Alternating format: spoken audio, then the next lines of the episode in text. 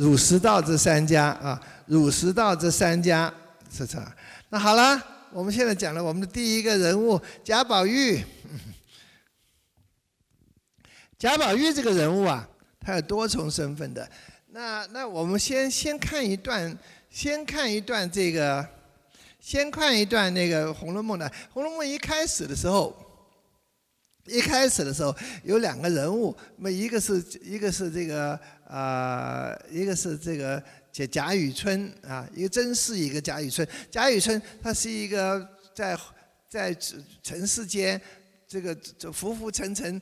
求功名、求利禄，这么一个这么一个人物啊，这么一个人物，贾雨村，他也其实他也是一个一个象征性的人物。那么他有一段话，还有一段话蛮要紧的，他的论这个论这个的，他跟他跟一个叫做冷子兴，冷子兴是呃一个古是是是。卖古玩的这么一个人啊，其实但是呢，他是跟曹家有关系的，他是曹家一个管家周周瑞家的他的女婿，所以他对曹家很熟悉，他就他就跟那个这个呃贾雨村就讲了曹家那些事情，这个这个这个这个讲贾宝玉啊，怎么怎么怎么样啊。但是贾宝玉这个人呢，比这个这个行为很古怪啊，说这个这不为人所所了解。后来那个这个呃嗯呃贾雨村就说不是，你要晓得，他就讲了一段话，这个话蛮要紧。天地生人呐，出大仁大恶，愚者皆无大义啊。大他要天生间有些人是大人。圣人那些人，呃，我们我们从从儒家看的嘛，这些都是咯，什么尧舜、尧舜禹汤文武周公，这这些人的是是啊，这些人是。但是呢，有些一些应节而生，都是应运而生。呃，应节而生者，哎呀，应节他是什么呢？蚩尤啊，共工啊，这些这些是秦始皇啊。啊，曹操这些这些这些人，负面的一个正面的一个负面的，那两种气，一种正气，一种邪气，它还有互相撞撞击，互相撞击以后呢，哎，它这个气啊，就就散的了，就结成了，会生出什么人来呢？他千万人之中，他说这些人呐，啊，这些这些这些人呢是。你看，有的是正的，有的邪的，但正邪的就查在一起的时候，出了另外的一一圈一圈子的人，这些人什么人？你看，你看啊，他说，他说其其，聪明俊秀之气，则千万人之上；其乖僻邪邪邪拗不近人情之态，又在千万人之下。生的富贵，生的恭侯富贵之家呢，则为情痴情种。讲的是谁呢？那都是贾宝玉了嘛？啊，他说呢，若生于诗书清贫之家，则为一世高人；那生于薄作寒门，之为其优，为名昌，断不至于逐走诸剑谱。啊，他想这什么人呢？许由、陶潜、阮籍、嵇康、刘伶。我特别注意这三个啊：阮籍、嵇康、刘伶，竹林七贤。魏晋时代的竹林七贤，魏晋时代竹林七贤，那个时候竹林七贤就是什么？是这个这个道家啊，道家的时候，道家的时候，这时候对对对付对这个这个他们这个这种这种这种这名士派啊，这种名士这种道这个道家的名士，辐射他说都是什么反礼教，反正是这人，那么的。其实这个这个曹雪芹本人，曹雪芹本人这个跟跟非常欣赏阮籍的，啊，非常欣赏阮籍这个人的，还是这样发现阮籍这个人，所以他他他这个他这个这他这是这这个塑造贾宝玉，多多少少跟其这个竹林七贤的这些人的这种的这种的放放浪于形河之外。放荡于形河之外，不拘礼节，不是反反的说有关系。是有关系。所以讲有这么一些人，你看有这么一些人，你看，你看这唐明皇啊、宋徽宗啊这些、这些、这些、这些人、这些人，女孩子呢，像什么呢？像那个卓文君啊、红佛的这些，崔莺莺、赵云，像卓文君啊、崔莺莺啊，这些人都是都是都是去追追爱情。追爱情，不管不管不管礼教，不管什么，就是是追爱情的人，他追爱情是什么呢？这李黛玉啊，他们那那些人嘛，都是。所以他讲的这个这这这一些，这个他还有他有他的，所以说，其实曹雪芹在在这个在这个呃，曹雪芹在在塑造这人物的时候，多少有这些原型。有这些原型在他在他心中，有这些原型在他心中。我看这贾宝玉，我们往下一个。贾宝玉有多重的身份。开头他是块石头，贾宝玉是个顽石、灵石啊。呃，大家都记得《红楼梦》一开始的时候是什么？就是。女娲一个第一个神话，女娲炼石对不对？补天，大家都知道那个，大家都知道这个神话了。公公是把那个天柱撞撞撞这了是吧？那个天塌下一块下来，啊，女女娲是她就是炼了三万是是不是说三万六千三万六千五百零一块石头来补天。来补天，女娲补天了啊！补天，就用了什么呢？用了三万六千五百块把天补起来，剩了那么一块啊，剩那么那一块，这是这一块呢没用上，就到了青埂峰下，放了青埂峰。大家就注意的青埂峰，我没有写出来。青青青青，就是青色的青啊，埂是这个。这个呃土字边一个根字哈，就梗青青埂青埂峰，青埂就跟情根谐音，所以这个这个《红楼梦》里边好多好多好多很重要的，它很多很多密码的啊，那要翻出来，那情根啊，所以这块顽石，这块顽石到了这个青埂峰下，在青埂峰下。经过了很多很多这这个这个这个这个这个这个这很多年很多很多这个这这个节以后呢，它就变成了有了灵性了，生了情根了，那，生了情根了，所以青梗峰下就就变那个一块灵石，变了情根，啊，变了情根。你想看这个情字。情字在这个情字在情字在这个书里边是个很整个《红楼梦》讲的是什么呢？就是一个情字，就是个情字。说这个情字在《红楼梦》里边呢，又又比较又就是又超越这个男女之情。它是怎讲的是是什么东西？等于是是天天地之间一股一股。力量，我们生而来的，我们生而来的这么一股原动力，来推动所有的一切的。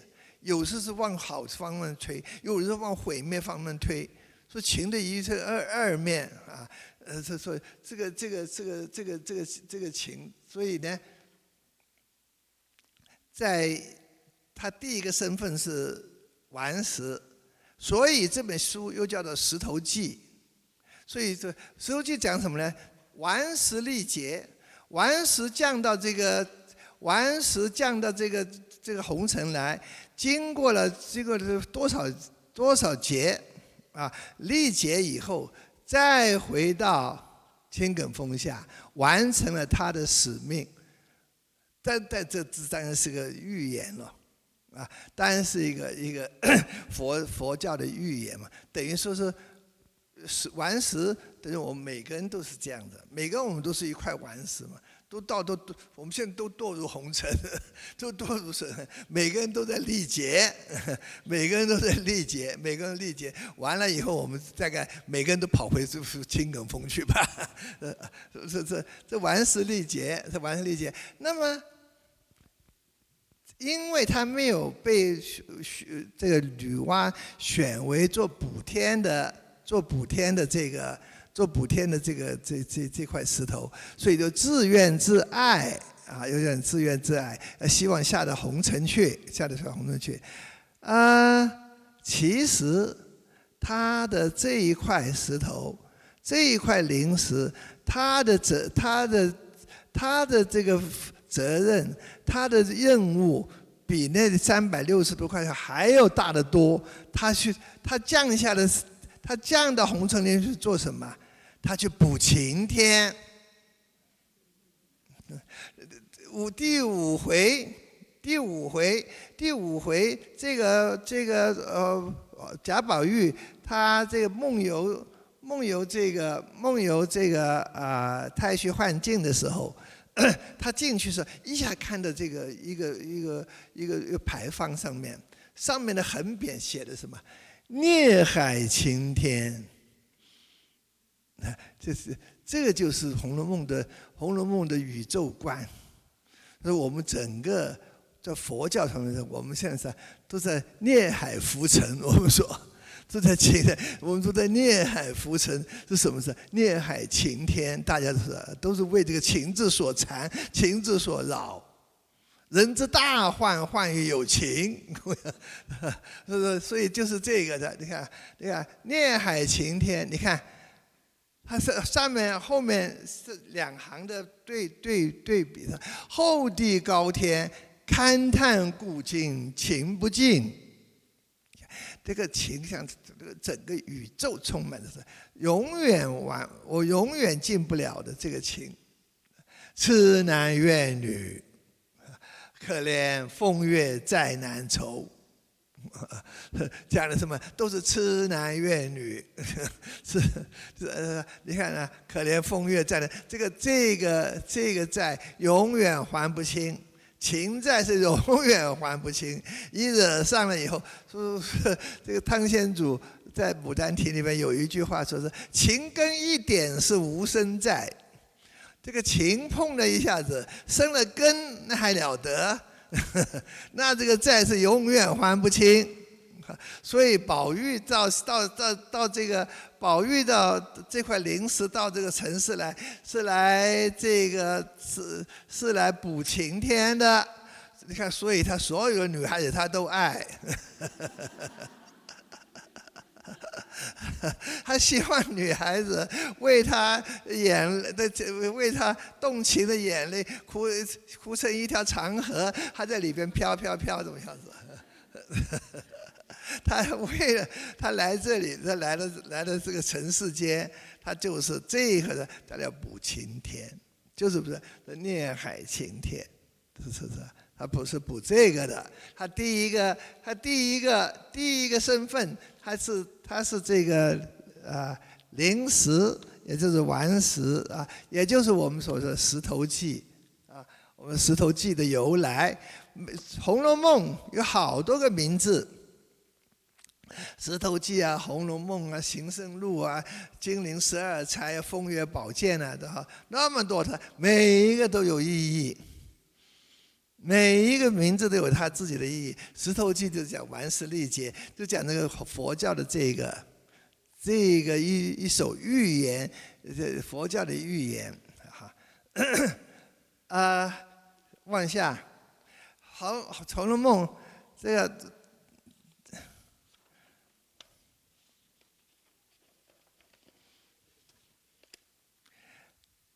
我讲《红楼梦》还有个名字叫《情圣录》。《红楼梦》还有一个名字叫《情深录》，那么这个《情深录》呢是怎么来的呢？他是空有个空空道人，空空道人，空空道人。那么他在从此他看了，他看了那个那个那个啊，顽石历劫，他到了这个顽石历劫，他到了这个城市以后，就把他一切的经过，就是就是大观园啊，什么通通刻的刻的那个刻的那个那个那块那块呃灵石上面了。后来再。再回到清冷峰下，那有个空空道人，就看了这个这一块石头，他看了这个这过去的时候，他就有了一个感想了。从此空空道人因空见色，由色生情，传情入色，自色悟入空，悟空遂改名情深。这个是就是色空的佛教里边色空的道理，是吧？佛教把我们所有这个世界都看成是这个色。看的说出是色的看的是，其实它笔底下其实其实是一个幻觉，是空的。所以它这个色色空的这个这种的这种的说，所以它改成说是空空道人改成情深，把这个名字把这本书就改成情深录。这个是这个作者不要我们不要被作者所瞒所瞒着，大家没有太注意这个故事。没有太注意这个情深这个意思，情深录就是讲这个情深，他的录下来就是做的做一这个这个他的记录，情深是是指谁呀？在这书里边，空空道人只是个虚空的符号而已，情圣是情圣就是贾宝玉吗？情圣录就讲他情这个情圣一辈子的一辈子的这个这个故事嘛，这个。曹雪芹很大胆的提出“情深”这个字来，就讲呢，这个不是很违，不是相悖的吗？有情不能为生，你要做和尚，你怎么还有情？你有情不能为生啊！要为生，一定要断情，一定要断情。那这个情深什么意思呢？对贾宝玉来说。他的宗教就是情，他的信仰就是情，所以他叫做情深。所以他的他最后他最后啊，他最后他相信的，所以这才有才有资格叫情深。这个这情深，所以他这个情深到最后的时候，到最后的时候，我再再来讲他出家的时候，出家的时候，这时候才他。他出家的时候，我再再讲一遍，他就担负了世间的情，这个这个身呢，这个情深呢，他担负了世间所有的情伤，被情所伤，而且这样子出世的，最后他担负了人间所有为情所，人人最痛的是什么？就是被情所伤嘛，就是情伤的是最痛的了嘛。哈哈，那么他他他担负了人间最痛的，他最后是而走的。我们说以后到讲了再讲。所以我他第二个第二个他他是情深，情深第二个身份是这个，对吧？再往下第三个身份，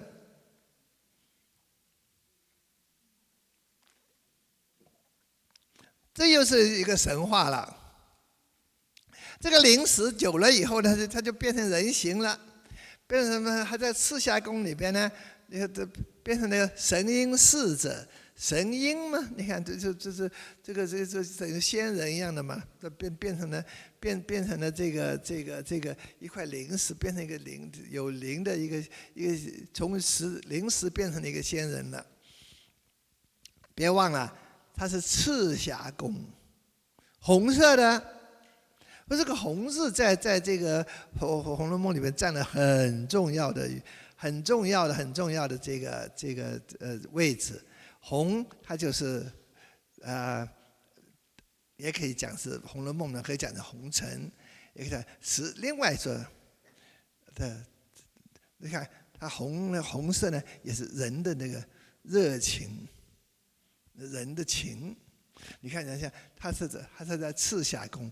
他赤霞赤霞宫的神瑛侍者，他碰的到他到灵河边去，那这他到灵，你记大家都记得这个故事。等一下我讲的林黛玉的时候讲的更更详细啊。他故事他碰到什么呢？他碰到一个绛珠仙草，对不对？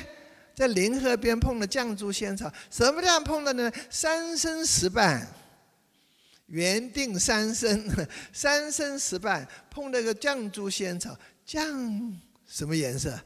红色啊，都是红色，你晓得啊，都是红色。你看那个情有多浓，这两个啊啊，那个碰了个红色的仙草，仙草这样子，他就用联合的水来灌它，灌了以后，这个这这个这个灵色就变成一个女体，那就是林黛玉了吗？下下凡是，因为呢，他要报恩吗？要报恩，报恩怎么办呢？还是到了到了我。这是很美的，很 romantic 的意思。他到了到了这个到了这个城市上，把他一生的眼泪还他。所以我们的林妹妹整天哭，我们林妹妹爱哭，整天整天整那个，还要哭哭的哭的要泪尽才人亡，要所有还尽了钱欠她的，还尽了她的一泪，她才亡啊。这个这个这么一个很蛮美的、非常 romantic 的这么一个故事，的故事，就是这就是吃，这就是这就是啊！你看，宝玉一块灵石，又变成他又是情深，又是又又是这个这个这个神神瑛侍者啊啊！万下，还有，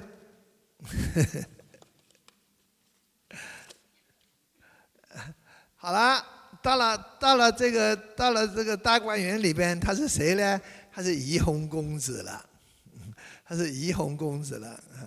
呃，为什么叫怡红呢？因为他是《红红楼梦》里那个、那个、那个、那个呃怡红院，他住的是怡红院嘛。怡红院里面有很多红海棠，有很多说全是红的、红的、红的。你看，所 以说还有好多红红海棠，好红海棠。那他的他本来。他本来在这个在赤霞宫做做成荫侍者的时候，他不是就是灌替那个绛珠仙草，他守护了绛珠仙草，灌灌灌溉他嘛。他到了到了这个大观园里边，哎呀，那那个那些那些那些那些那些那些花花朵朵的更多了。那么那么多女孩子，每多女孩子都是一朵花。她她呢自己呢，她自己呢都变成护以护花使者自居。她不是大学观女孩子，大观园的女孩子，她都想去保护她们，都想去爱她们，都想去爱她们，都想去保护她们，是吧？所以她的这个怡红公子，他也是护花使者。我觉得这护花使者。那这个是，所以他在这个后来讲的是什么降花洞主啊，富贵闲人呢？他他在这个人世间的，人世间的这个这个这个身份啊，人的这身份，往下，到了最后出家啦，皇帝给他了一个一个称号叫文庙真人，所以到到这开始的时候，他有这么多的，他有他有他有这么多的这个。啊，他他有这么多的这个这个这个身份，他有这么多身份。